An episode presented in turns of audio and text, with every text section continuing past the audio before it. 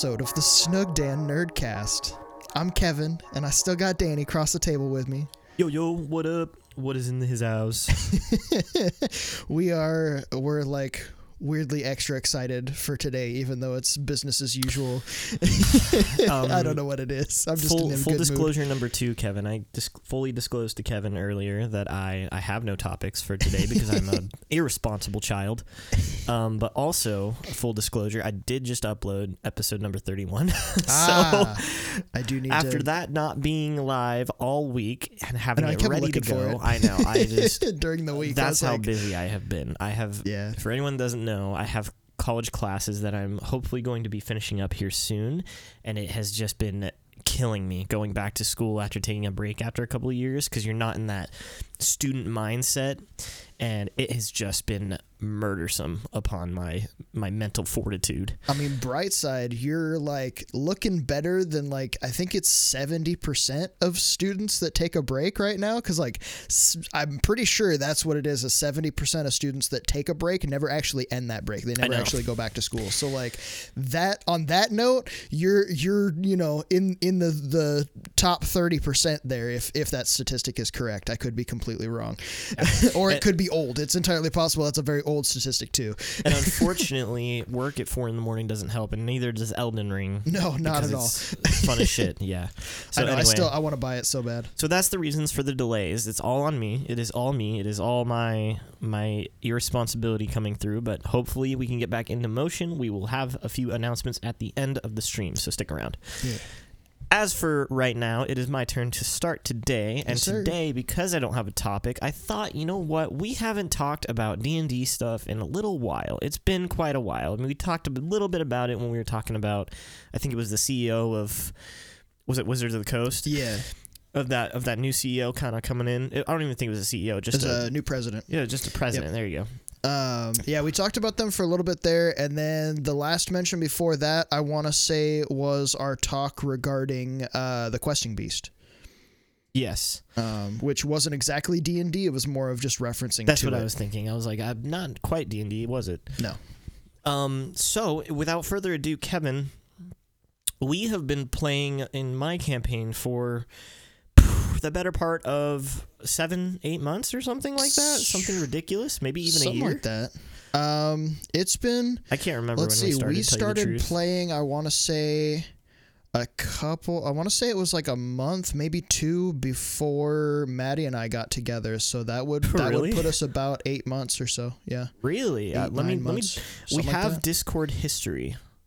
That's a long We, ways we to have scroll. Discord. in, It is. It is. But if I only go into the announcements page, it should. Oh, there be, you go. Okay. Yeah, yeah. It should be. Oh my God! It's all. It's going on all the way back to June. June eighth. June Yep. eighth is when I said that we were going to be starting it. Yep, that's about a Um, month for before Maddie and I got So together. We started this back in June. So what's it now? What What are we in right now? It's March. uh, March, yeah, beginning of March. 2022. April, May, June. That's only three months from a year. Yep. And the campaign should be ending within the next So month or be, so. yeah, so, so that's that'd be nine whew, months. It'll be about ten months of a, of Oh a campaign. man, a ten Yeah, month long almost a campaign. year long campaign. It's Look been a at you. journey. It's been very fun. Yeah, I've had fun. We've had ups and downs, and I've learned a lot DMing. Yeah. And through this, I think Kevin, uh, that was a nice voice crack there. and through this, I think that you have had ample time to sit down and plan some unique stuff and have a lot of inspiration for your own campaign. A Lot of you're making. inspiration. And I'm excited for it because it's pretty unique the way you're doing it. Mhm. Um, and so, for anyone that doesn't know, in my campaign, we're currently running with six players and me as the DM. So, seven people at the table. Yeah. You never do that in It's, D&D. it's a lot of people. Highly recommended you never go above four. Yep. Um, Like five five is pushing it for most DMs. but we're Uh, having fun. but we're having fun, and that's what matters, Yeah. right? Oh yeah.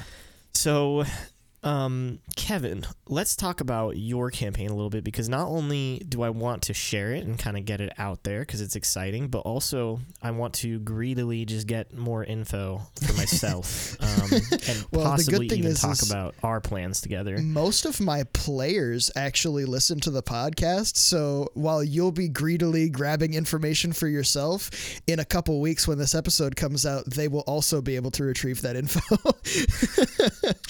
Um, we'll see. I mean, yeah, hopefully they keep up. we are we are a couple weeks uh, behind of letting them know that we have episodes up. Um.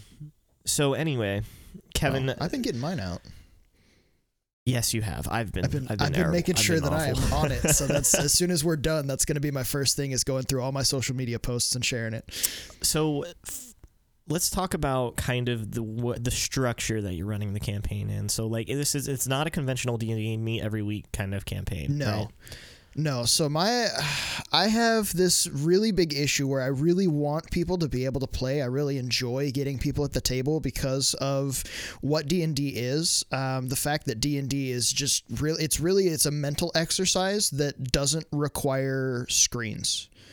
Um, obviously, a lot of my players benefit from utilizing a character sheet on their phone, and I keep most of my notes in Google Docs and stuff like that, so I can easily access them on my phone or on a computer or whatever. But they're not necessary to do, which is why I really enjoy it because it's it's a, a time to kind of at least semi unplug and and sit down and enjoy mentally exercising your brain. And uh, That's a huge So part I- of a D and D too. You know? yeah. So like I I hate telling people no you can't play in my campaign. I That's hate why it. we have six players right now. yeah. My last campaign I had 7 at the table. The one before that when it ended I believe I had 9 players sitting at my table. Um, which uh, for any DM that's listening, you like this this hurts your your soul because oh my god, that is so many people to try and figure out. It is 100% chaos. And you're absolutely right. So I thought of a more. eh, It's kind of a, a combination. So I've I've been a part of a handful of uh, West March style servers. Um, for anyone who doesn't know what a West March server is, uh, that is it's usually an online D and D game that has role play available twenty four seven. You're able to go in and do role play chat and whatever with other players. There will be downtime and and like many things that you can uh, be a part of. But then there's also missions that go live, and one of the many DMs, usually that's a part of the West March server, um, will, you know, they'll run a mission, and most of them will just be like, you know, snatch and grab, fetch quest, like little things. Usually they don't tend to follow like a storyline specifically.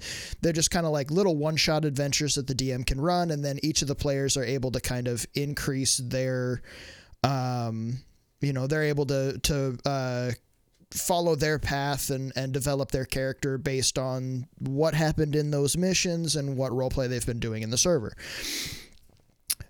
Now, I like the theory of the West March server. However, generally, for a West March server to work properly, you need multiple DMs, and every West March server that I've been a part of has fallen apart because the DMs have started having conflicts, and ultimately, it ends up with one DM pulling way more power than they should have as a co DM, and the other DMs getting upset, leaving, and half the server going with them. right, right. right. Um, and that, yeah, it ends up dying every time. Messy. So, as much as I enjoyed being able to roleplay whenever I wanted to and having missions that came up, you know, periodically, sporadically, whenever I was possibly available to, I wasn't the biggest fan of using Roll20, which is what most of them use. I'm not a huge fan of Roll20 as it is, um, which I've touched on that previously in the podcast. yeah, but if you're just uh, tuning in, it's just like a yeah. it's just like a Discord bot that It's well, no. Roll Twenty is actually it's Oh, a man. website where you can pull up like maps and stuff. People can share their character sheets. Basically, it turns D and D into a Oh, computer that's right. game. People use it while using Discord to coordinate. That's right. Yeah, usually they'll use the chat functions in, in Discord while using Roll Twenty, even though there is chat in Roll Twenty. Like you can use voice chat in Roll Twenty and Right, type right. chat in Roll Twenty. They'll generally utilize Discord for the voice chat and then Roll Twenty for the. Oh man, yeah, I had that confused. Okay, so Yeah. Roll Twenty is its own website. See, yeah, it's I its own know. separate thing. Ah. a separate thing. I'm yeah, I'm not a huge fan of Roll Twenty personally. I've Right. used it on several occasions, and I just I struggle with it. Um, I also don't like a lot of those because uh, because everyone is disconnected, not you know sitting in the room together. It seems like everybody takes longer. Um, so what would be a four hour session in person at a table tends to become like almost an eight hour session trying to get through the same thing. Um, Yeah. which is it's it's hard and it's painful for me personally. I can't I can't do it. Um, so I had the idea of trying to combine the elements that I did like of a West March server to the in-person game style of our normal campaigns with our friend group. Um, basically, I wanted to run all of the like one shot missions that would be available that would come up um, in person at the table. And then have the role play available and able to be run separately on a Discord server, um, which has taken a lot of a lot of planning and a lot of thought mostly it's just because I'm tired of having so many people that it's chaos sitting at the table playing, but I also still don't want to tell people no. So I want all of my friends to be able to come and play the game and be a part of it, but I don't want to be, you know, hurting yeah. a thousand people. Because those of you who are DMs, you know, trying to wrangle players to get even a simple decision done half the time in a D&D game is so difficult with large quantities of people.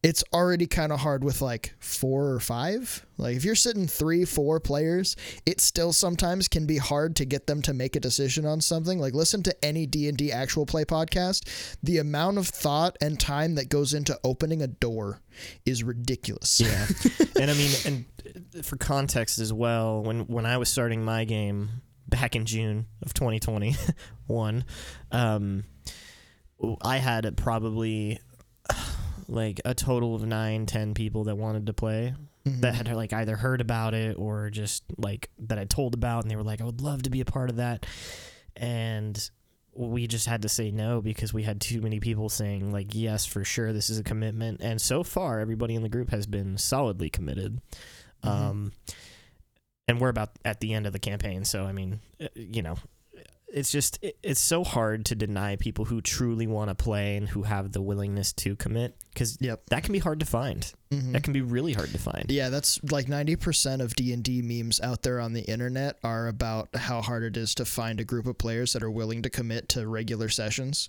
and we we play weekly like just just for reference we have a group of friends that work different jobs that come together and sit down at a table once a week for 3 to 4 hours every week to play D&D, which is among the community probably one of the rarest things that people will see.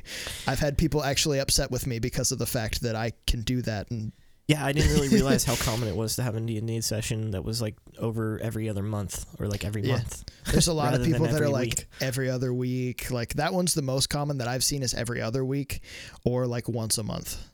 Um, but weekly in-person sessions, phew, but getting but but getting back to yours, so it's kind of this it's kind of this merge of Roll Twenty slash West March into in person D and D, in which yeah.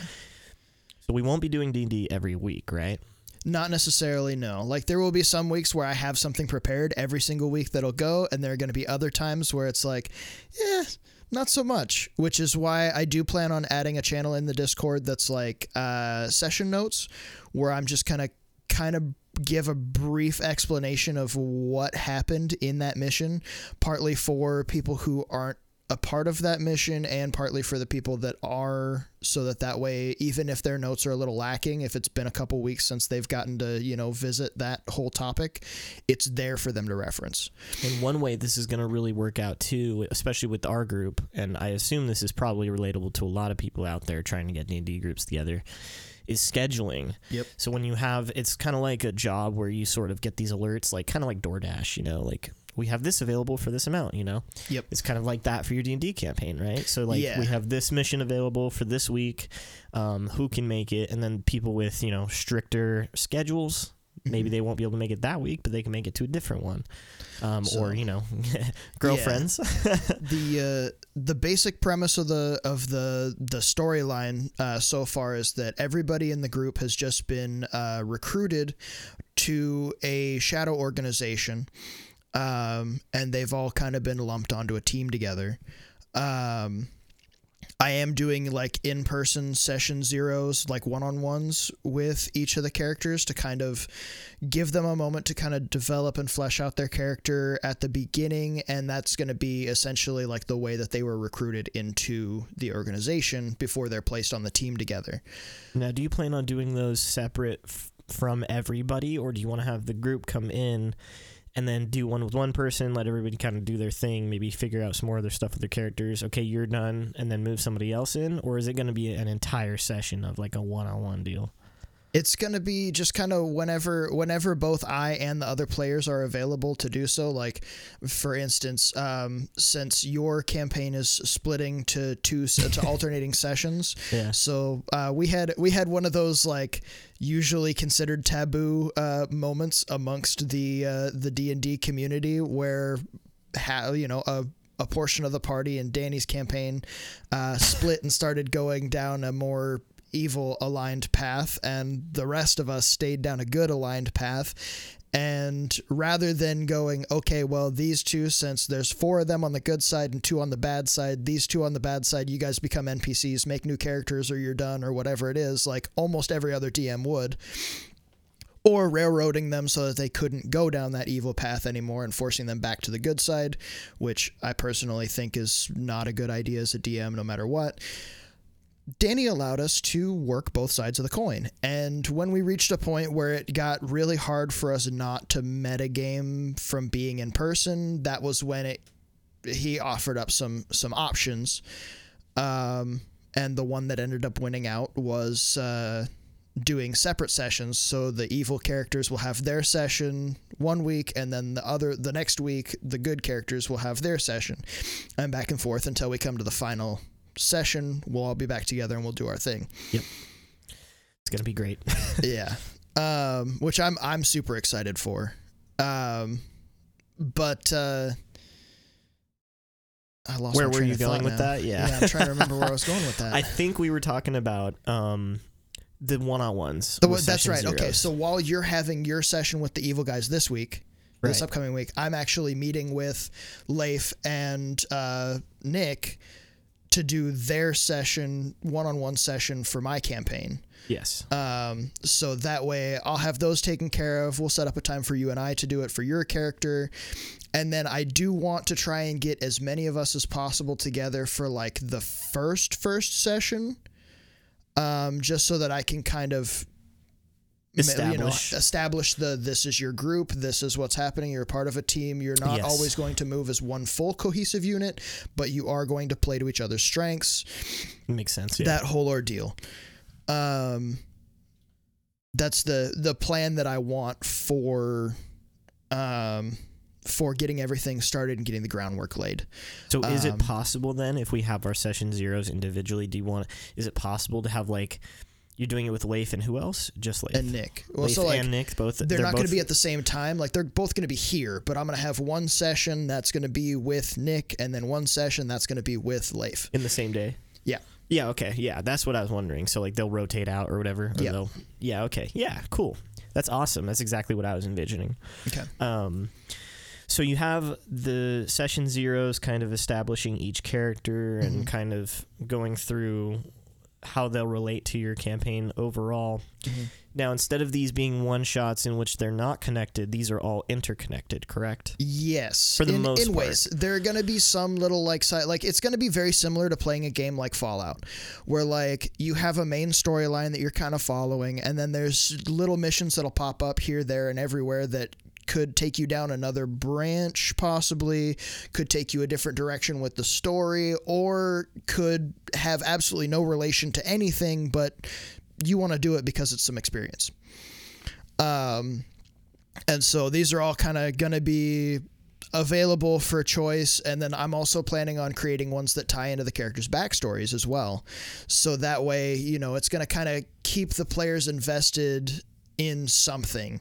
So, like with your character, there's a couple of names that were mentioned in the background of your character that I'm not going to spell Ah, just in I'm very case you know you don't want that out there for public I knowledge for the I, players will I'll talk about it. I don't care. um, but uh, they like I do plan on having a couple of missions that are going to connect your character specifically to what it is. Although it'll be a one shot based, that will affect where the story goes further. sure. So it's kind of almost going to be more of like a choose your own adventure type game where like I don't actually have a specific direction I want to end this at the moment. It's going to be based on what you guys do with your characters in the missions that get created and where your backstory and your decisions take you from there that are going to take us there. And the conclusion will kind of form as we go. Yeah, I see. I'll once I- once we hit a certain point, that's when I'll go. Okay, this is where we're like. That's when my brain will finally tie it together and go. this is where we're headed. This is what we're going to.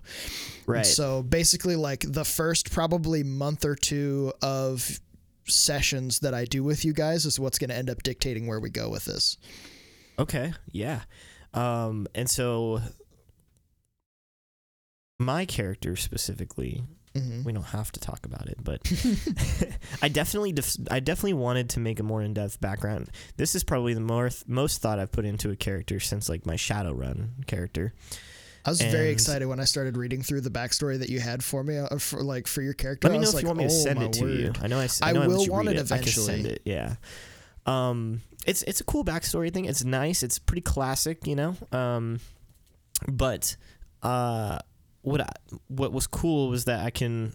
What's cool about your campaign is that you can kind of insert almost anything in terms of a backstory or character relationships into what you're doing because like the the organization being so mysterious and everyone kind of finding their way in then like okay so why is your character in the in the organization you know? Like Mhm. who's involved? Like who's at the top? Like who runs this thing? Are they good? Are they bad? Like it'll be so exciting to kind of reveal all of those things um, with everybody's character I think that's what I'm excited for. And from what I've talked to from everybody else, like Philip and River and Leif, I've talked to them and they are super excited. I know, that was- Um, Philip started messaging me about stuff, and uh, yeah, he's yeah, really he excited like- to play he's like, Blood "It's Hunter. So excited, yeah. Oh, he's super pumped. We were like, "Good for you, man!" It's so cool. Eh, Our friend Philip, uh, I think he's listened to the podcast before, but our friend Philip, he's he's super new to D and D. This Mhm. my campaign is the first one he's ever done. Yep. We helped him out a ton along the way. Luckily, he's got so many great people who just know D and D like the back of their hands that he can rely on and and know it for advice on. But um, he started so brand new, and he's just a natural at it. Like Oh, he yeah. just picked up so quick, and now he's playing one of the most complicated, or at least he wants to play one of the most complicated classes that I know of out there. Um, and I think that's awesome. I yeah, big big shout out to Matt Mercer and his creation of the Blood Hunter class. Um, honestly, it's yeah, there's a lot of a lot of complication to it. Um, he also was you know messaging me verifying like how the blood magic's going to work in comparison to other magics because uh, one thing that we hadn't mentioned yet is in my campaign I'm actually instituting a uh, an unstable magic. Basically, uh, what I've said is that the the weave of magic over time because we're playing in a modern setting um, the weave of magic has kind of started to to fall into disrepair because a lot more people are relying on electricity and science and you know tangible things that they can see um, rather than continue with the practice of magic. Um, and so what happens is, is as the weave starts to kind of fall into disrepair, it makes things unstable. So uh, any spell above level one uh, could have some serious drawbacks, backfires, etc., um, making it a little more difficult uh, to kind of do things magically without having a serious issue. Um, so he was messaging me asking about Blood Hunter because they use blood magic, which is technically magic, but there's only one of their classes that actually utilizes spell slots. The rest of it is just like an innate ability Te- with the blood. and yeah. whatnot. Yeah, So it's it's more from a technical stance than a magical stance. so and so I did probably good. I did assure him that as long as he doesn't use that class that utilizes those, um, if there to worry about were any like any possible drawbacks, it would only be on like the more impactful blood magic. So like later in the game. That makes a lot of sense. Yeah. Yeah. Um, so I know he's very excited for that. We're actually going to help him create, I think, his character a little bit. Um, when we do Sick. our little evil session, we're going to have like a little preliminary area where we kind of help the other two that are coming into the session um, make their characters. We're also going to help Philip kind of flesh out his blood hunter a little bit. But as far as I know, everybody's very pumped for this because it's it's such a freedom. It's so free. Like there's a commitment to it. But at the same time, like if you don't want to play that week or you can't play that week and like you don't want to stress about attending, You just you don't have to, which Yeah. is awesome. Oh, and you have like a priority sort of list, right? Yes. So the way that I had the priority setting set up, because I know that like there's a handful of people in the group that are like, if D and D is an option and I'm not busy, I'm there. Period. Right. And there's a handful of them that you know they they get busy. They have a hard time. Like uh, our buddy Christian that listens to the podcast very Super regularly busy. is always messaging me about stuff that's going on with the podcast, his opinions on stuff constantly We need to get his ass on here, by the way. I know, right? Get your ass over here, Christian. and uh, so I talked to him about getting into the uh, into the game and being a part of it, and he's he's excited to be a part of it too. And he's he tends to be fairly busy. Um, you know, he's he works a hard job. He's doing you know it, he's doing uh, uh, care at a facility. Right. So Good for him. um, yeah, and uh, you know, so he's tired when he's done working, and he's working a lot. So, you know, when he is available to play, if it's been a couple of weeks since he's been able to play, I'm going to, you know, mark him as a priority, uh, which means that whoever has played the most games, if they are already on there, like let's say, let's say I have a game, I go, it's going to be four people available for this one. I need four people for this. Um, you know, let me know. It'll be first come, first serve as long as there's no priority player if a priority player is around, the thing fills up, and the priority player says, Hey, I'm actually available and really want to play that day, they have priority. They will bump whoever has played the most games that's on that list. So someone like Leif, who's usually like, Hey, I'm here. I'm there every single time, unless it's absolutely pertinent to his story. Like, let's say it's a mission that's connected to his background unless that's the case, since he's played the most, I'll be like, hey, um, you've played, you know, the last three sessions that we've had. Christian's available. He's got a priority pass, so he wants to be a part of this one, and he's going to bump you on this one. Yeah.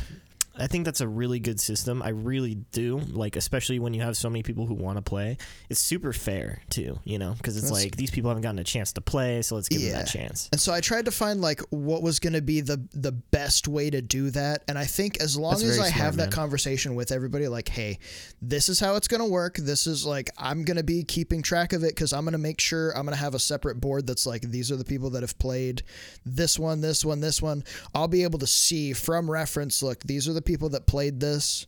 So this person with priority pass, you know, this one, the last three, this person's occurred in all three of them, unless it's directly connected to their backstory or something specific to their character. Hey, you've played the most out of everybody that's responded to this one. This person has a priority pass because they haven't been in for a couple of weeks. I'm going to have to bump you for this one. Right, right. And like I just about everybody in the group that I've talked to about doing that has been completely cool with that. I don't see um, who wouldn't, honestly. I mean, Yeah. it's that's a pretty fair system, I think. Um, well, uh, we're get, we're coming up on like a half hour talk time on this topic, which is honest. I think it's fine. Um, Yeah. So we'll have to move it along, but I do want to talk just a little bit more on it, just Mm-hmm. because um, I'm curious. So we'll so we'll have multiple, possibly multiple uh, sessions in which they relate to our characters. Yes. Possibly, depending on what happens, I assume for each one. Yep. Yeah. Okay. Basically, it'll be a. I'll take some. It'll be one of those like connection from your backstory, and then depending on how it goes, we may find a close in that one shot, or we may find another clue that pushes to another section of it.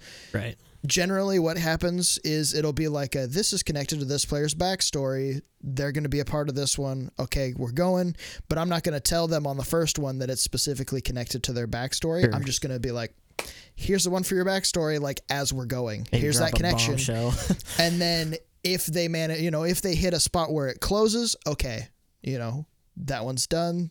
There's a part for your backstory. We'll probably come back to something else related to your backstory another time. Later, but right now, this one's closed. If they don't find a close to it, then it's like, hey, here's this open end. Your character's going to have to spend downtime or something like that, interactions with NPCs, whatever, in between trying to get something together to figure out this next session. And then once I've got that session set and ready to go, I'll say, hey, look, here's your character. What day works best for you? This is the mission for it. You're ready to you know move on to the the next you know stage of this thread for your background. Um and then I'll also depending on what it is, I'll also likely give them the option to assemble their team.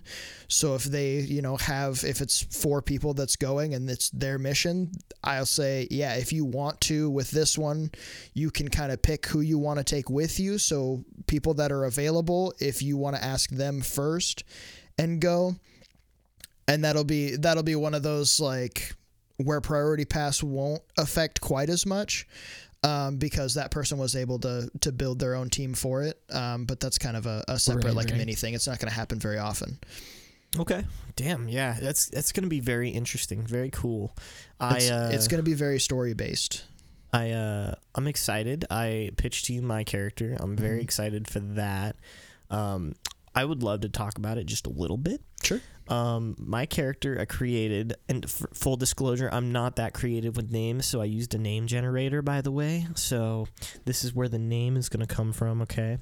Um, so my character's name in uh, Kevin's game here is going to be, and this will hopefully just bring a little bit of like context and taste to people, like kind of getting a feel for like, um, hopefully what some of our characters are going to be like.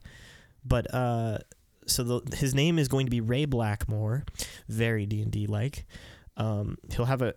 Is it still required that we have code names? I put one down. I don't even know if because I know when we had that one one shot we had code names, but that was for something else. That was for later on. So that was with that one shot. That was actually a, a thing that I stole from uh, uh, Dwayne from Lawful Stupid.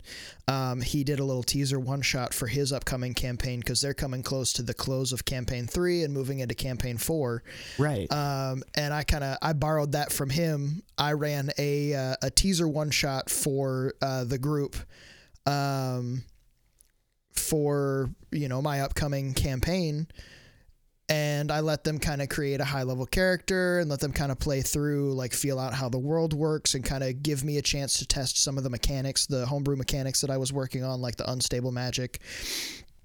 And then, um, additionally, I also, you know, added the caveat that I could utilize the character that they made for this one shot as an NPC in the campaign um, that could possibly, you know, pop up later. Uh, basically, the code name was it, it is a, a requirement of each of the um, members of the uh, the organization. So do keep that in mind, but you won't necessarily utilize it just yet. And there's a possibility that the one that you've picked will not be the one that you end up going with. Gotcha. Um, okay. Because it's going to be, you'll pick your code name a little bit down the line. That makes more sense. Okay. I wasn't sure like, if we needed one, so when I made it, I just kind of threw it out there. So you're being recruited. So you're starting out as like an initiate, essentially. I see. So they'll give us one. I see. the they won't give you a code name. You'll you'll get to choose your code name, um, but based on the events that lead up to it, there's a possibility that the code name that you initially planned on will not necessarily be the one that you decide to stick with. That'll be interesting. I wonder how that'll work. Interesting. Um, so anyway, Ray's background will is is essentially that uh, you know happy-go-lucky kid in kind of this wealthy family state. Uh, um, until one day, you know, his mother unexpectedly dies of a mysterious circumstance, and um, Ray, being fairly young at the time, the only thing that he had seen uh, was his father kind of like leaving the area, like kind of leaving, and uh, his father left him and left him with enough wealth to take care of himself and kind of like be okay. And then um, along the lines, he meets this dude that helps him when he's being mugged on the street. Uh, this dude named Art or Artie. Um, he helps him out, and uh, the two become like a brothers slash. You know, Art's kind of like this brother slash father figure kind of person. Uh, and um, you know Ray's whole purpose is really just to go get some answers from his father, just to figure out like what the hell happened, like why did she have to die, and like who did it, and, and like what's going on. So his desire is to have that kind of confrontation uh, with his father, who, um, luckily, Kevin has said is okay. Uh, like like we always say, talk to your DMs about background stuff. Yep. Luckily, Kevin said it was okay for um, Ray's father, Vincent, to um, be a member of the Shadow organization. So that was kind of where Ray's father went. And after like a decade of searching with Art, Ray managed to find him in this organization, and therefore he decided to try and get strong enough to join it, hence leading us into the campaign. I left it pretty vague. I wanted to leave it vague so that we could go or sorry, so that you could go kind of this either a good, bad, or kind of interpret whatever you kind of wanted, um, whatever whatever route you wanted to take with this character, um, so that so that you can make it a creative path for Ray to go down with his team, and maybe he'll learn some lessons along the way or whatever. Um, I mean, his personality; he's pretty loyal to the people he likes, um, but he can be pretty rash and make some questionable decisions, especially if it concerns like his father's whereabouts and where he might be. So very excited to play this character. Um, hopefully the hopefully the backstory's there. I have ideas in my head, but honestly, I wanted to leave it super vague so that you can run with it as a DM, um, so that you're not tailoring to my experience, um, and so that hopefully you can just have this this character that you can utilize whenever you need. Um, so I'm very excited. this is one of the coolest characters I feel like I've made in a long time.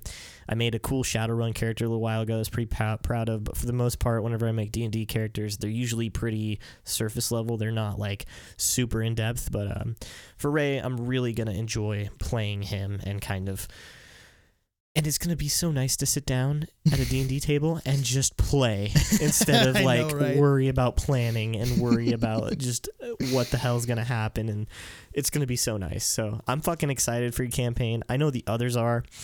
We're running on 35 minutes. Is there anything else you can tell us about your campaign that maybe you haven't told the group already that maybe you want to spit out or you want to just keep it end it kinda... there and- I'll, I'll, go through. I'll just kind of go through some of the like some of the adjustments that I'm utilizing uh, for like rule sets and stuff. Um, so I'm actually in our group we have um, pretty regularly stuck to the if it's a nat twenty it succeeds no matter what it is. Usually, um, which you know isn't technically uh, rule in fifth edition D and D. Technically, uh, nat twenty and a crit fail are only specific to uh, combat. Uh, I'm actually going to be uh, returning back to that. So a nat twenty will not guarantee you a success, um, and a crit fail will not guarantee a failure unless it is in combat. Which I would imagine there's some pretty high skill cap checks, I would assume. Some difficulty checks because be, if it's yeah. going to go above 20, that's going to be pretty. I, assume it'll be pretty difficult, but like, you know, in my game right now, people are hitting 30s, 35s, mm-hmm. you know, with their skill checks. So, yep. you know, we'll get there eventually with yours, I assume, but that'll be exciting. Um, you'll have to share with me your thoughts on developing harder skill checks and just kind of like how you set the bar for those because I'm very mm. bad at that actually. I have um, a hard time too. Sometimes like sometimes I'm like, yeah, they should probably get a this. Like that's probably going to be hard too. And then like that's probably going to be a hard one. Like we'll probably have like two people and then somehow everybody's dice are just on fire on that one and they just and I'm like, holy shit. All yeah, right, and then so like you failed and that's it. and sometimes I'll set one that's like, you know, a 25 and I'm like, there you go. They could hit that and they roll and it's like 7 and I'm like, yeah was that too high? you know, I'm like, was that too hard? Sometimes it's, it's just the way the dice go. Yeah, like, and that can make it really hard to know where yeah. to. And that's just, I think that just comes with DM experience, honestly. But yeah. anyway. so, other things that I'm implementing, uh, I actually have uh, decided that I'm going to implement where it's uh, actually, you know, uh, applicable, I'm going to be using the narrative combat uh, homebrew rules that uh, Lawful Stupid have developed and uh, right. released to their patrons. Um, I I love the way that it works. I really really like their narrative combat rules, so I'm very excited to uh, utilize those in my own campaign. Is there a way you can give a quick one minute rundown, or is that going to take more time? Uh, yeah, give a quick rundown. So basically, uh, narrative combat is something that rather than like going through a full initiative round and going through full combat rounds, uh, it breaks down into uh, body, mind, and heart scores. I believe are what they are, and you roll just a d6 plus your modifier for those to determine outcomes. And the basically like you tell the DM what you're trying to do and how you're trying to do it and the DM will tell you what level of impact it's going to be on what you're trying to do in the combat. Um, and then you'll roll and then based on how you roll will depend on whether it's a success or a failure and then they'll kind of guide it through that way. So it's kind of like shortening combat a little bit. It leaves more room for description and uh, imagination and it works really well for like if you're fighting like a large crowd of enemies that aren't super they're not like Yeah, yeah. super high health it's just kind of like a yeah we're trying to fight through this or like say you're running like uh rather than a fight scene you're running like a chase scene. Um you know you've got this horde of whatever coming at you or this you know large being that's coming at you. And what you're doing is you're doing everything you can to try and get away from it. Like now you're gonna you know i'm gonna i want to use this skill to be able to do this thing to block its path to stop it from da da da. Like okay it's gonna be high impact. Roll your deal. Okay you you do so. This is how it happens. Da da da. It slows down the creature by this much stuff like that it makes it to where rather than just like oh just keep making acrobatics and athletics checks to run away keep da da da like you Yeah, kind of give them a chance to you give them a chance to kind of um, be more descriptive and and uh, try a few different things so Mm-hmm. That'll be that'll be very very cool. It also keeps them involved too, because they're Mm-hmm. because then while they're being descriptive and achieving what they want, they still roll. Um, Yeah. But it's but it's it's more streamlined. It's Yeah. Mm-hmm. easier to kind of cinematically illustrate what's going on. And then I also, as I stated, I'm using uh, um, Unstable Magic, uh, which I've created an entire table of good, bad, and neutral effects that will be rolled on for whenever things do go awry um, for uh, spellcasting. Uh, I also have taken all of the gods of the existing pantheon as well as a handful of homebrew gods that are available in the universe that I have created with my players. Um, and I have uh, marked them all with like power levels, how much effect they have on the world at this time and like this current time and place. Um, so that's also going to, you know, help or harm players based on if they are following a god, what that you know that god's power level is. I was gonna ask you if whenever they're doing gods. anything that connects with the gods. I see. I was gonna ask you if there were gods in your campaign, but Yep. it looks like a yes. Okay. Um, I'm trying to think. I think that's the majority. I also I toyed with the idea of utilizing spell points instead of spell slots. I remember that. Yeah, I remember we talked Um, about that a couple I'm still times. really on the fence about it because like I I like it, but I feel like with all of the extra stuff that I'm putting in already, it might be too much to also add in that extra variable. I wouldn't, yeah, because it's gonna be so much for you to keep track of and to remember, and you So know you don't, I- you don't want to just scrap some of the stuff you've worked really hard to. yeah, In my I, opinion, that's just my opinion. While I prefer the freedom of the spell points uh, variation rule that's in the DMG, um, You'd it also just have to help teach people too, yeah and that would exactly it's another mechanic that i'm gonna have to teach people how to do and i i'm worried about adding too many things onto the plate of my players because i feel like too much extra stuff is going to make it less fun for them because they're going to be too focused on trying to follow the new rules Yeah, spell points I think is a great system, but I think Yeah. it's it's just a lot for But a yeah. campaign that you've already added so So many more other mechanics to. For anyone who doesn't know what the spell point system is, it's outlined in the DMG. Essentially, there's a table that marks like how many points a spell costs and how many points you would have at a certain caster level. So instead of using spell slots where in the game you have, you know, X number of first level, second level, third level, fourth level, etc., etc., etc., on to nine level spell slots, you have a certain number of them that you can, you know, cast and that's how it goes um, when you run out of first level spell slots, you can't cast first level spells unless you upcast them into higher spell slot levels. With spell points, you can cast any level with the points that you have at any point. So I could just spam first level spells with spell points and never run out of first level spells, but I wouldn't be upcasting, you know, until I, you know, I'd, I'd run out of first level spells when I ran out of spell points Right. Yeah. Which another thing that a lot of people like to point out as well that also grants a little bit extra power because now instead of one let's say a 20th level character instead of one ninth level spell you've got you know however many you could do with the spell points your character has at 20th level which I agree, but at the same time, it exhausts your character really quickly. So if you have the ability to cast, you know, all of these spells with these points, but you've got enough points to cast three ninth level spells. When you hit ni- like if you cast all three of those ninth level spells, and now you're out of points. Right, You're you done. do Like that's you're Yeah. a one off It's a point. pretty big trade. yeah. which I like a lot more, especially because with with nor- conventional spell slots, you you kind of burn them a lot, Mm-hmm. and that can really hurt long term, especially if you don't have a rest in between sessions. That can hurt a lot long term, and it really limits casters' abilities to do things ut- like utility wise, because most of the time you're saving your spell spots for combat, really. Yep. But I mean, very rarely are you going to be using your spell slots for utility because like it's going to burn a slot. You're like, I don't want to waste a slot for that. But if you have the points, you know, maybe you could spend a couple points for a spell for utility and still have some points left over, a good amount for, you know, combat later. yeah. And I think it's just a better way to balance kind of that that give and take from utility and combat.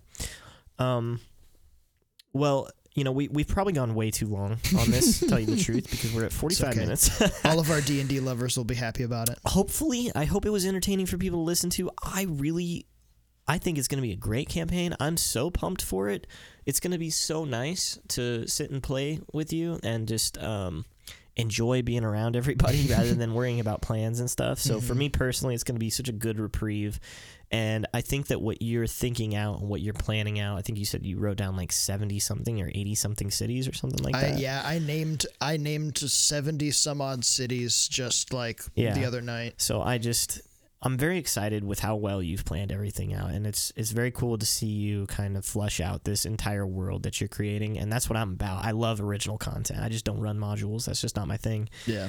So, um fucking excited, man. I hope whoever listened is also kind of excited. I, I maybe we could throw around ideas of possibly when we do like one of those one shots of like side missions, maybe we could get one or two people in here to record with us while we do it. Possibly. I think that would be fun I'd be okay um, with that. you know, provided we can just streamline the setup. Yeah. So, anyway, without further ado, we will end this topic here and move on to one of the many that you have for us today, Kevin. We might not, we probably won't get to all of them. Say it's it's all right if we I'll I'll get in. Let's uh let's start with the bigger one of the two so we can knock it out, or at least for me, anyways. um, so you know how you've been nagging me about catching up on the shows that I have been Yes. needing to watch that are in the man. Marvel universe to understand things. So I knocked out WandaVision. Woo! I've seen WandaVision. What did you think? Been through. Oh my god! Wasn't I was sad? so excited about WandaVision. It meant like it was sad, but it was also like they're finally showing her goddamn power. Ah! I, So- I feel like a lot of Scarlet Witch fans were were feeling the I same was way. I was so excited. Like I yeah. I I very much enjoyed it. It left me with a couple of questions and a few ideas. Um, so I went through a handful of little breakdown things on stuff that I kind of either gleaned or know is coming, stuff like that.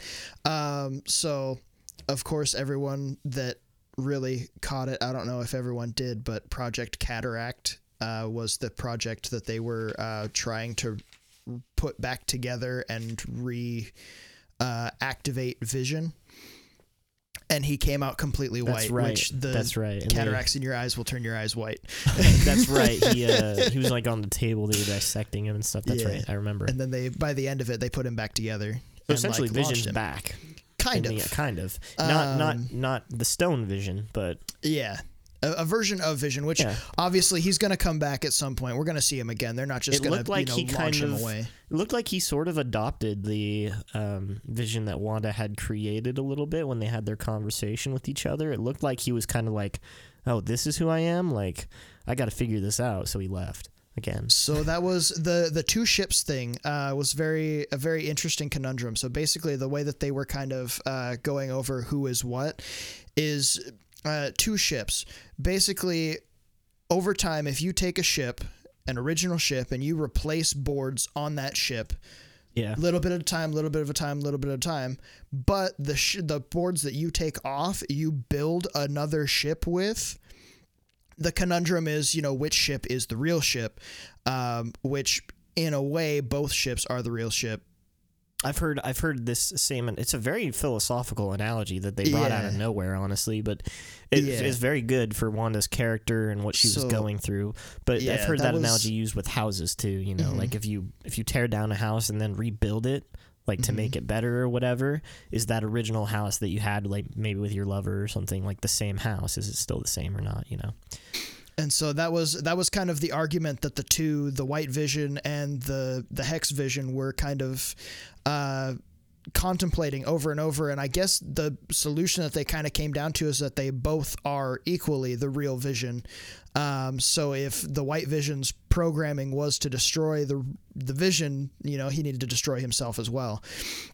Um, which that was that last little bit that uh, Hex Vision does, where he like touches his head and the eyes change. Yeah. He unlocked the the um, archives, the memories that were his own inside that Vision's head. because they were locked away, stored away. So he likely, I'm assuming, he flew off. They didn't really explain where he went. yeah he just kind of left Anybody anybody who has seen other things, if you know where Vision went, please don't message me telling me. I will find it out as I get there. We'll figure it out. along the way. I, as far as I know, no nowhere else has hinted at him even. Okay. So as far as I know, it's not out there yet. Okay. So, but anyway, so he kind of wanders off, which I'm assuming was for a self contemplation little uh, bit. Yeah, yeah. find Um, out who he is. I also was laughing because I mentioned the Darkhold uh, in, I think, not the episode that you just put out, but the episode before that, 30. Okay. Uh, I believe I mentioned the the Darkhold, and I had asked questions about it, and you were like, "I don't know," and I was like, watching WandaVision. oh, Wait a minute, the Darkhold, yeah, it's a book. That's like they explained it in the WandaVision. Did not? No, no, no. I'm pretty sure you said that, and at first I was like, I don't know, but then I thought about Then it, and it I thought about the book, like, and I was like, wait a minute, actually, I think it is. Okay. And I was like, I'm pretty sure, yeah. and I was like, I think I know what you're talking So, about, yeah, and I think you need to watch WandaVision. It's the book. it's the book that's in um in uh now I'm gonna space her name Agatha in Agatha's, basement. Yep. Um, which I did a little bit of looking into Agatha because I knew okay, so when she said her name, I She was like of nowhere. I know that name. Why do I know that name? It's gonna drive me insane until I figure it out. Finally, I ended up Googling it because for whatever reason, my brain just would not make the connection. I knew the name, but I couldn't. She's connected to the Fantastic Four. Is she? She Oh has ties back to uh, Reed and Susan's son, Franklin. Okay. That's how I know about her because Franklin is one of the most powerful beings in the existing uh, existence of Marvel universe. Oh, okay. like this guy is crazy powerful. that's so funny because that's that's hilarious because lately there's been so much talk about them bringing the Fantastic Four into the MCU. Like there's just been so many rumors, so many like we'll we'll probably talk about it at some point in the future, but um they've just been teasing so much about the Fantastic Four coming back. So that's really funny that Agatha has a connection to them. Yeah. That's just funny. so another thing that caught my attention as we were watching was the episode where they bring back Pietro.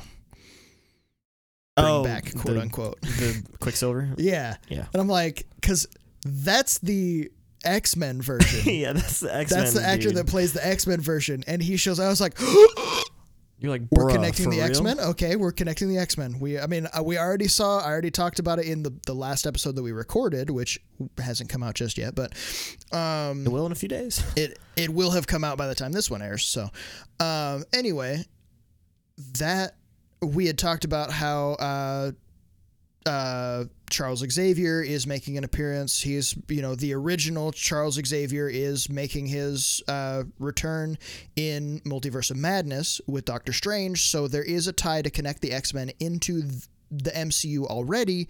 That really got me excited watching it out of pace and then finding out later that it was just a, a dick joke. I was sad because he was Ralph Bohner. Oh, oh, because his actual character was Yeah. Ralph. I, I'm sure that they'll bring him back. Like, there's a possibility that they may try to reconnect that anyway, but they teased him and then they were just like, they were like, yeah, look, see, Quicksilver, da da da. And then it was like, oh, he's under Agatha's control. His person's actual name is Ralph He's a Bohner. fake dude. Yeah, he's, he's not even like, fuck. Um, Um, anyway, the the whole. I know you don't just want to talk about WandaVision, so we should probably wrap up because you watched more than just WandaVision, right? I am about three episodes into Loki Okay. right now, So so not Wanda- enough to talk yet. WandaVision, little bit of final thoughts on it. To be honest, Uh, could- honestly, the big thing that I'm excited for to see coming up later, uh, her children, young Avengers, Young Avengers, her children are Speed and Wiccan. In Young Avengers, yes, they dematerialize, but they are reborn into children later in the comic book universe. So that's another door. Interesting. So, because her whole thing with getting her children back is of, is of course what's going to lead Mhm. us into the conflict with Strange in Yep. Multiverse of Madness because she's going to say, "I want them back, and it's unfair that you can alter reality to get what you want, but I can't." Yep. and that's essentially where her motivations lie, which was very exciting. But it, it'll it'll make me curious if they do decide to make the Young Avengers a thing, probably super down the road. Yeah. How they'll get there? Maybe at the end of Multiverse of Madness, we'll find some kind of alternative for for Scarlet Witch. my theory, if I may. Um, as I I've may. stated, I I believe that Marvel is really like the Marvel Studios is slowly pushing into this dark dread, despair, broken. You know, the Avengers falling apart, all of them kind of going their separate ways, so on and so forth. That actually, in the comics, ends up leading to Young Justice. Vision creates a like a doomsday protocol that finds Young Justice. Did isn't say that, Young isn't that DC? That's DC, that- yeah, Young Justice, yeah. Did I say Young Justice? Yeah. Uh, I meant Young Avengers.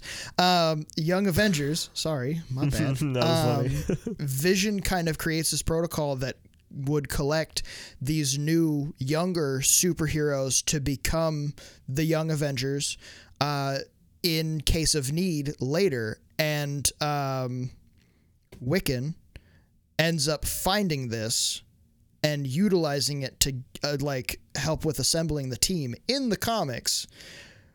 I personally think that there's a good possibility they're going to go down this dark road. And you know how I said that there was going to be new ones that came up and start like were striving to kind of create the light back, like bring the light of Marvel back because we were in this dark dread despair time. yeah. I'm going to go with because of that opening, I think Young Avengers is going to be that light. I think they're going to push that direction slowly, and Young Avengers will be that light that brings us back from all the darkness that they're giving us. That'll make a lot of sense. Uh, you've been pretty on point with your predictions, I would say trying so to. far.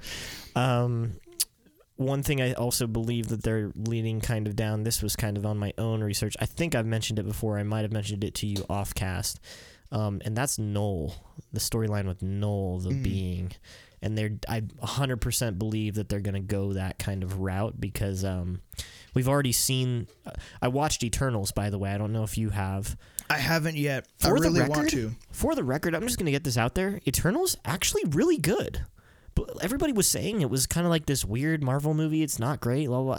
Really good actually. I can't. It's one of those movies you go into it like kind of wondering like, what the hell's going on, and then like by the end you hit the end and you're like, that was actually pretty good. I'd I'd watch it again. You know.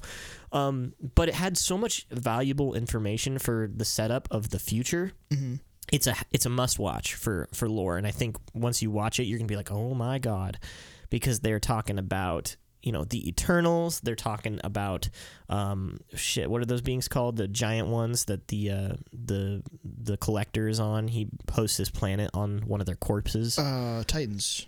Nah that's no? something else some kind of coulda cosmic was a- cosmic sounding being i can't remember what they're called Because I was on Knowhere.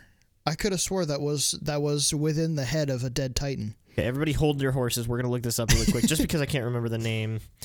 Um, the Collector MCU. Let me see. Yeah, the, I could have. I swear. Uh, Hang on a second. we're I we're gonna already know- settle this. We're gonna get this figured out. Um, Knowhere facts MCU. Reality Stone. Jesus. Knowhere I'll have to cut this fictional down. We will cut this down. Da-da-da, enormous severed head of an ancient celestial being Celestial. I think that's what they're Is called. what I think they're just called Celestial? Celestials. of a deceased Yes. celestial avatar. Okay, so it's Yes, yeah, it's, a celestial. That's what it was. which is it's the uh, isn't that what uh, that's what Peter Quill's dad is too, isn't he? He's a Yeah, celestial. Uh, Wasn't that what he was? Was a celestial? I think so. I'm pretty I sure. because he, was a whole planet. Wasn't he? Yeah, Yeah, I think so. I'm pretty sure. Anyway, there's a whole thing with the Celestials of them being born and exploding out of planets, and there's a timer. There's Thanos reducing that timer because of the blip There's, I mean, it's it goes way in depth, but basically, it all amounts to these Celestials being born so that they can fight Knull. Okay. Essentially, is where that roadmap kind of ends. Not sure if that's where MCU is going to go for it, but the Eternals kind of revealed that, like, yeah, there's a Celestial in. spoilers, I guess, if you're listening. I hope, hopefully, this isn't ruining anyone's day, but I supposedly there's I guess not supposedly, but there is a celestial in Earth, and because mm. of the blip, it reduced that celestial's timer because apparently it's about to pop and destroy the world. But apparently, that blip kind of reduced the timer of the celestial. Um, and so the Avengers are the next idea is that they are pursuing the the Celestials to fight them to keep them from being born or whatever to save planets but that will also bring about the progression of Knull because the Celestials won't be there to fight him. Mm. And we've already seen, and in Eternals, you do see kind of one of the Celestials. They talk to one of the Celestials, and they, oh man, it's a big deal. So there's some big plans moving forward, and the, of course, the um, symbiote is involved as mm. well. yeah, um, Knull has a sword that sort of uh, it is a symbiote, so mm. they are collectively their collective conscious knows a lot more than we already know. Um, hence, you know, Venom knowing Tom Holland's Peter Parker. Apparently, that's going to get a whole lot deeper. So I think Excellent. that we, I think we're going to see a return of Venom crossing into the MCU hundred percent eventually. Um, so that's a whole lot of information to dump. I just had to go on it because you were going on this predictive route, and I'm wondering if they'll take the Young Avengers to fight Knull.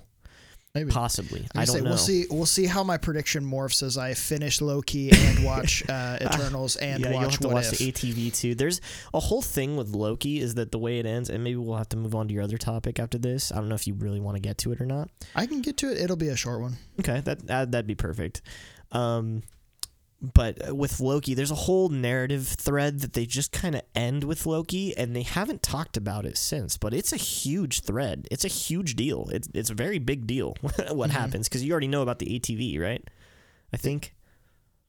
Yeah, the, by episode uh, three, the organization that he's yeah, yeah, now yeah, involved in. Yeah, there's a huge deal at the end of that. That oh my god, it's it's catastrophic and they just haven't touched on it in any of the shows. They haven't touched on it in any of the movies. So I'm wondering when that's going to come into play. Probably in Multiverse Madness. So we'll see. Also, uh, just saw I saw an article earlier today. I didn't read it too in depth because I figured it would give me Loki spoilers. But apparently, Tom Hiddleston says that he is just a temporary torch holder for Loki, so he's probably not going to be continuing as Loki for very much longer, according wait, wait, to that article. Wait, like our our beloved Loki actor yeah, this whole time, he's yeah. not going to be Loki very much longer. That's what the art. That's I didn't read the article. I just read the headline and like the little brief summary underneath. But apparently, yeah, he said that he is just a temporary torch holder for uh, this Loki, will not stand. So. I will not have it. I need my I need my man wearing mother's drapes. I need him. Ah. Shakespeare in the Park. Yeah. Doth mother know you weareth her drapes? yeah. Oh man. Oh. That's sad. Okay. Well, thanks yeah. for bumming me out. Sorry. this is a fun little tidbit that I thought of. I don't know. I'll have to tell you what I think is going to happen with that once I finish Loki. Um, I know I cut you off a lot. Is there any other thoughts on WandaVision that you wanted to get out before we moved on? I'm interested to see what happens with Monica because it definitely seemed like she became a mutant, received some sort of power when she pushed herself through that barrier. Yeah. Uh, I'm assuming that'll come to light later in something else. She was not my favorite character, I'll admit. She was I, I didn't like that she all of a sudden got powers, but eh, it's not the first time that's happened, so. But yeah, outside of that, um, I'm excited. I think I really think they're going to revisit Agatha and bring her back as the more mentor teacher figure that she is in the comic books for Wanda. You think I so? really hope they do. Um, That'll be we'll interesting. See. We'll see. People have also analyzed Wanda in the Multiverse of Madness trailers. Apparently, she has dark fingertips in some of those trailers, which means she's very clearly using the dark magic, mm-hmm. but also that it's feeding off of her, much like it did with Agatha. Well, that's so uh, that'll be interesting. One thing with the Marvel universe is like the black fingers is just kind of like a symbolism for being a witch. Oh, is it powerful oh, okay. witches tend because to have thought... like black fingers? That's oh. why Agatha's oh. fingers were were black uh, when she started utilizing her powers. That's why Wanda started to turn black as her like power her. was being like pulled away from her. um because she was obviously starting to utilize spells that's she was casting the the runes to create the anti-magic zone and the Oh, and yeah What did what did you think about the whole black and white thing?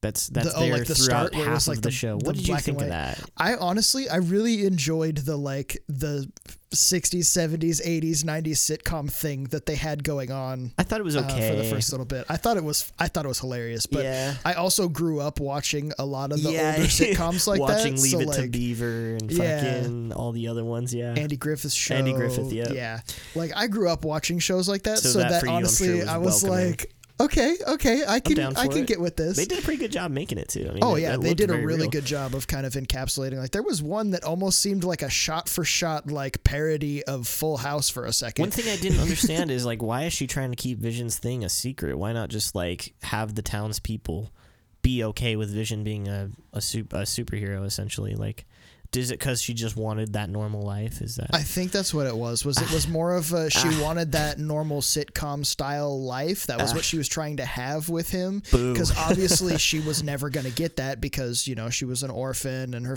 her parents were killed by Stark Tech and Yeah, that then they sense. were you know pulled from the orphanage and experimented on and you know that's when she became a witch and her brother got the powers super speed and da da da like this whole crazy like her life has never ever ever been normal but she loved those old sitcoms when she was living with her When parents because it did flash back to that where Mhm. like that's what she watched she loved those those were her Yeah, we favorite got her- and she like idolized that view so that's what she wanted that's why when she like brainwashed the town and went through the whole thing she was just trying to recreate that because that was what she loved as a kid that was what she wanted Yeah, we got kind of her backstory. Um, Yeah. Sort of. I mean, there's more, obviously, but there's more in there but yeah we got a lot more of a window into what happened when agatha took her through all of her different like it'll be so interesting. I'm just. It'll be it'll just be very interesting to see what they flex for her in Multiverse of Madness and Mhm. like because Agatha even told her like you know your power supersedes the Sorcerer Supreme mhm. so like there's nobody that's gonna stop her like so if Strange wants to try and stop her that's gonna be hard to do uh, he will likely have to convince her to stop somehow and I don't know if there really it will be a way it'll all come down to the movie I'm excited things that i've been seeing it looks like the two of them are going to team up um, that's what it looks like but who knows But We've if she's using the dark Marvel before. magic, you know, Strange obviously doesn't fuck with the dark magic because No. he's following Sorcerer Supreme's teachings. And uh, we'll see what Wong says. Wong's been yeah, absent. we'll see what Wong says. Wong has just been gone. Like, yeah. but but he did come back in Shang Chi, Yep. and I'm excited to see where they take that. I have a feeling they might bring Shang Chi in. That would I be think dope. so. I th- that'll be so exciting. now exciting. that he's got the ten rings, like I lo- I need to rewatch that movie. It's so good. I know, right? Anyway, um, we're coming up here in the later third of the cast, so let's get into one last topic. All right, Danny. Did you ever watch Futurama? God, I I love Futurama so much. Okay, I really need to That finish intro. all of it because I've I've enjoyed Futurama and I just haven't finished it. They're bringing it back, baby. Yes, they are. That's exactly what I was going to talk about. So, up until recently, fans were pissed because John DiMaggio was not listed on the cast list. Who He's the he voice, voice? for Bender. Mm, But legendary. uh, like Me, end of Bender. February, I think, uh, they announced finally that he will be reprising his role as the voice of Bender. Um, so yeah, they're planning on releasing uh, some more Futurama. Oh, they're gonna gonna, reboot exciting. it on Hulu, but downside, it's not coming out till 2023. Yeah, but honestly, So worth, we gotta wait. But worth the wait. They're bringing back everybody. I heard. Yeah. all the old yeah, voice from actors. what I saw, so every cool. single original voice actor from the show that everybody loved is reprising their role, and they are making more episodes So what made what made you get into Futurama? I've never heard you mention Futurama the entire time I've known you, and I've I love a- that show. I've had a couple of people mention it to me, tell me that I'm pretty sure you're one of them that has I'm told sure me like you would enjoy it. You should check it out. I'm sure I, I watched a few episodes and I do enjoy it. I just every time I'd start, all of a sudden something else would come up that I'd be like, "Ooh, that." It's you know it's not really a it's not really a serialized show anyway. It's more of a episodic, but Mm-hmm. they do have a couple of continuous threads that they layer in there, and they kind of Mm-hmm. you know it's so funny because it's like these comedy writers like Futurama, Rick and Morty, like these kind of shows, Simpsons, it's like they love to do episodic adventures, you know, where they do things different every time. Not Mhm. every episode is connected, but it's like they can't help themselves but connect some kind of story thread to their characters. It's like it's like this kind of deeper thought bleeds into their work, and they just have to let it like- go. It's like the D and D campaign that I'm working on for you guys. Yeah, literally, literally, yeah. Disconnected one shots that And eventually form a story. I've always thought that that's kind of interesting how people how like you start off with a show like that and it's just random it's just funny or whatever but then Mhm. it's like people have these great minds and they just can't help but let those cool ideas flow into the works of art which is just so cool and Futurama does that in a really really cool way because it has it's sort of like it's always sunny where like they'll have things pop up um that will come back later into a later episode and you're gonna be like oh i remember that oh my god Mhm. i remember this like whoa they're mentioning it you know Yeah.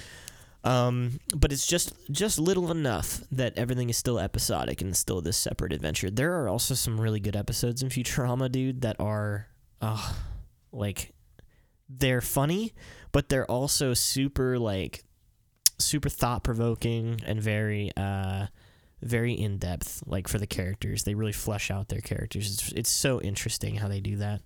If I Um, remember, I watched like the whole first season, and that was where I ended up getting distracted and not coming back to it. first season i think is a little rough to get through because that's more of a the character they're still like working Yeah. out who the characters are. Like i think the i think professor i think he's a bit more crazy in the first season. Like in the first season he just does this really crazy like like screw that and then he just he'll just like kill something or whatever Yep.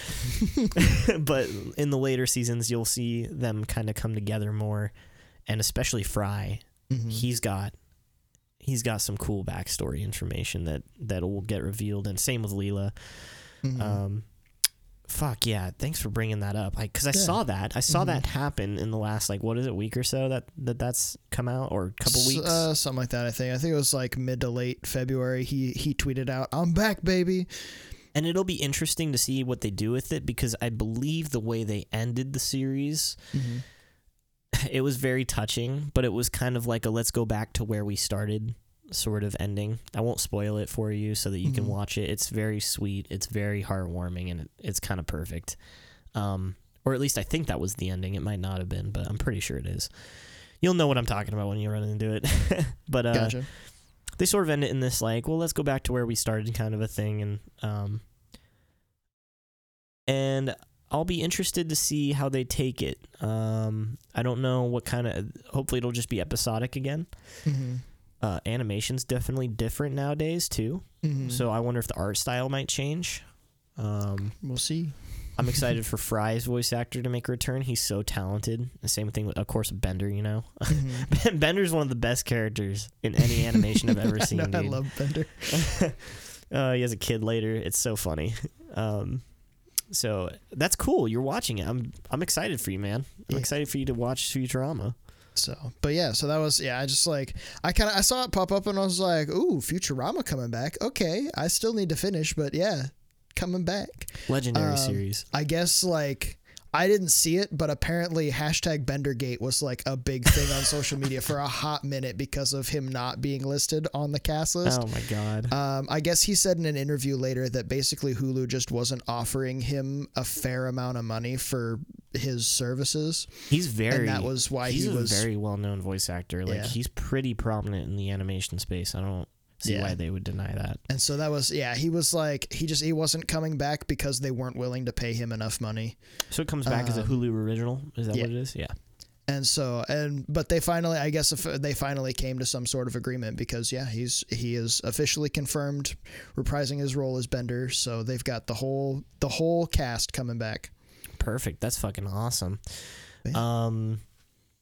Oh, I, I guess uh, for me personally, I watched Smiling Friends. I've talked about it on this I cast know I before. need to watch that. They got uh, officially confirmed for a season two, baby. Oh yeah. So let's go. I'm excited to watch it. Uh, the creators, it's and again, like I said, bringing it back to the comedy show, writers bleeding, you know, more Mhm. in depth thoughts into their shows. The creators of Smiling Friends were interested in developing their characters more and kind of creating a more serialized show, Mhm. which is fucking awesome. I'm excited for that. Um, there's a lot of cool routes they can go with it. So Smiling Friends is getting a season two. I thought I'd just throw that out there. Hell yeah. Um, I know now I need would to watch it. now you really do. It's so funny. Anyone who's listening needs to watch it. It's so good. It's weird at first, I promise, but you'll get used used to it. Excuse me. Kevin, this would be a really good time, I think, to start to close out the Yep. cast. We have about 15 minutes with some important announcements Yes. if uh, that I know you wanted to get to, and I probably will just probably bounce back and forth on them. Um, so for those listening, if you're not interested in the future of the channel and or the future of the cast and kind of our secondary stuff like our Twitch, Instagram, and all that, you can probably end here. Thanks for coming and listening. We appreciate you, and if you're still here, stick around because we're gonna have some interesting ideas. Yeah.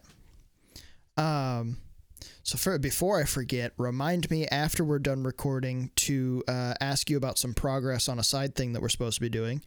Um, Okay. and then uh, it'll make sense when I ask.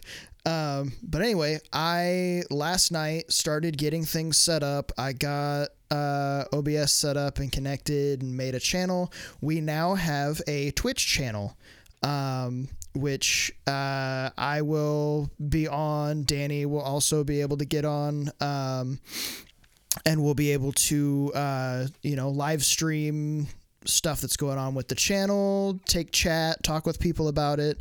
Um, I also I did a test stream last night for a little less than an hour. Uh, I just played some New World and just tested to make sure that audio was going to come up properly, that I'd be able to see chat, make sure that you know things that I wanted on the uh, the display were there, so on and so forth. Um, so we'll be we'll be slowly expanding and and making things better with that as well. Um, I did make sure to put in the bio look that uh, our our podcast is uh, a hobby for us at the moment, which means that also with streaming, it's going to be kind of more of a infrequent, you know, whenever we've got time to. Um, but then we've also set it up to where uh, some of our you know people that have been supportive and helpful in our um, getting the word out there about our podcast and and uh, supporting our you know our work here doing this podcast that also stream that we know of they're also going to be hosted on that channel uh, whenever we're not live if they go live um, so definitely uh, keep an eye out on that the channel is sd underscore nerdcast at twitch tv Ah, the one without the What's without that? the underscore wasn't available. Who took SD I- Nerdcast? I I didn't see if it was available Oh, without the underscore. I just put the underscore in there. Damn it. Okay, that's all right. Don't worry about it. Um, I know now we have another one. it's okay. Uh, but yeah, so Twitch TV is twitch.tv slash SD underscore nerdcast. Um, Okay. that's our, our yeah, and like uh, we said before, we'll hopefully stream projects on there. Maybe if Kevin's animating or making art, he Yeah. can go live on there anytime. If we're playing through a game, maybe we want to talk about on the cast, like glitched. Um, I know. if that'll ever fucking come out. Uh, that's why I haven't touched on it because I don't want I, I don't uh, want to be disappointed I anymore. mean, look, man. At this point, it's gonna come out or it's not. Um, so yeah. you know, something like that will stream on there. Um, and Yeah. you know, like like we keep saying, we'll still work on things like Patreon and kind Yeah. of hopefully some paid content, but we're not. Um, We're not there yet. We're, we're too infrequent at the moment. We got to be able to nail down some time to be able to actually do that. yeah, I I hope to personally a little glimpse into my personal life. Hopefully, uh, we'll graduate college this June. Hopefully, that's the plan. If I can knock out all my Hell homework yeah. here soon, and that will free up so much time for me, um, and it'll really give me some opportunity to change my career path and open up, hopefully, a lot of days that I can give to other projects. You know, like D and D and and this.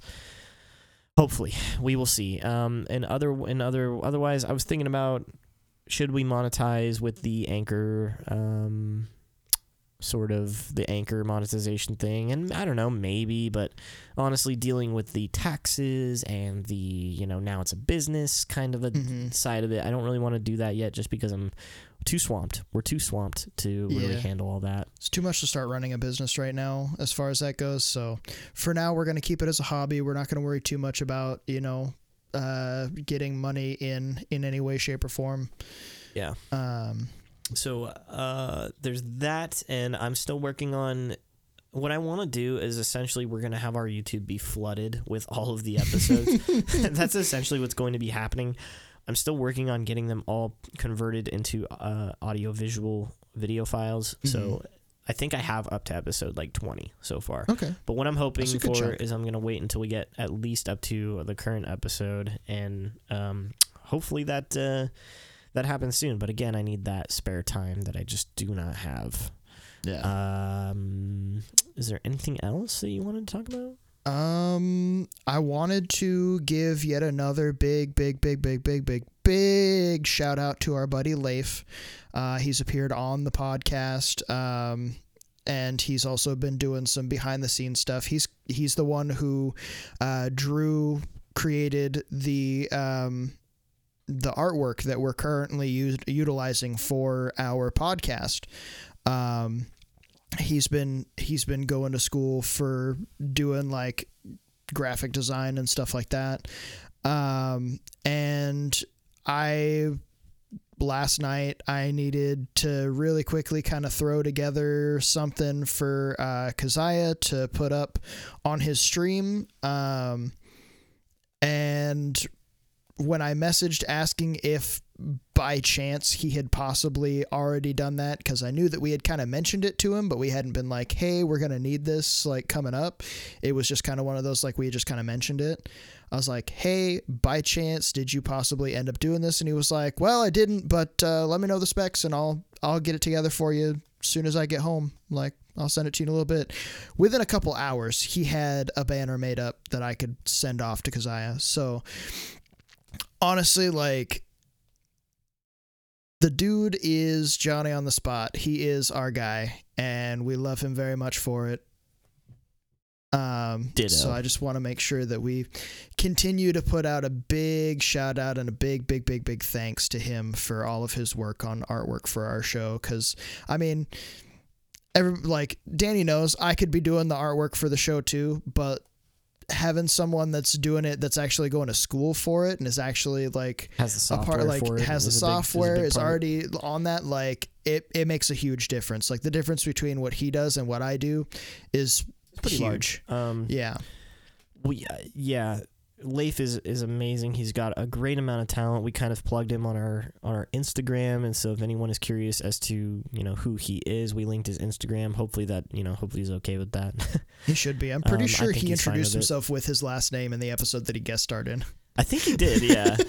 uh, so you know Leif doxed himself, so it's okay. Uh, It's we didn't good. do it. Um, as long as it wasn't anyway, that's right? our buddy. Um, he should be back on the cast another time. Uh, we plan to bring on more people, of course, and uh, you know, as we move forward, hopefully, we're gonna touch on some broader range of topics as well. Uh, like I mentioned earlier, hopefully, we get to kind of um, introduce some D and D campaigns, some one shots maybe. We had an ex- we had a, a project in the works, but it doesn't look like it'll come to fruition now.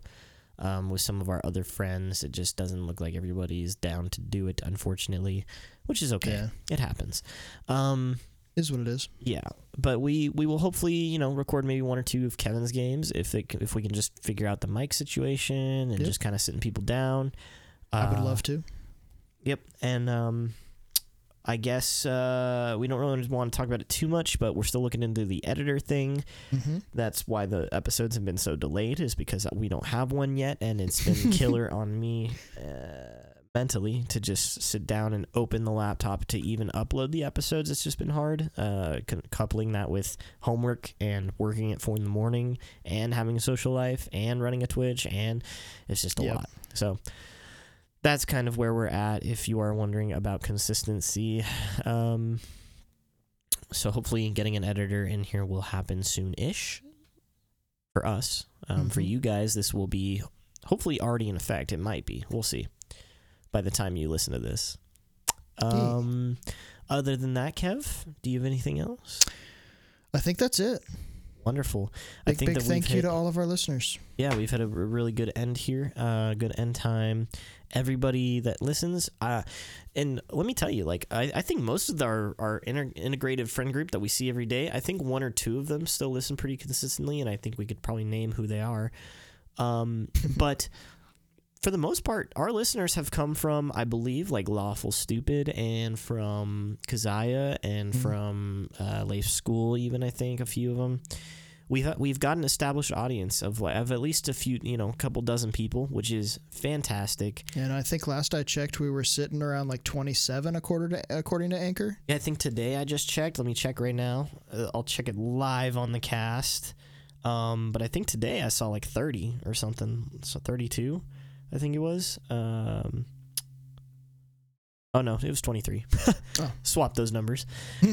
um, but yeah, so that's just very encouraging. I like to see it. And we have 1.2 thousand plays, which is that's just still crazy Mm. I know, to me such a benchmark for it's us. still cool um, just to watch it go from like approaching that thousand mark and then watching it go to 1200 is uh, just cool i think it's awesome Yep. so um, just thanks thanks again to everybody. I know we're making this end slate really long so we'll wrap it up around here you guys.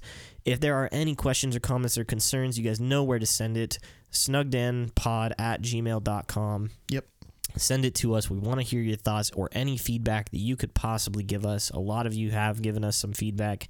We Mhm. take it to heart and we try to improve every cast. So um, please let us know if there's anything else you want to listen to or hear. If the cast goes too long, maybe we don't touch on the right topics, whatever it is.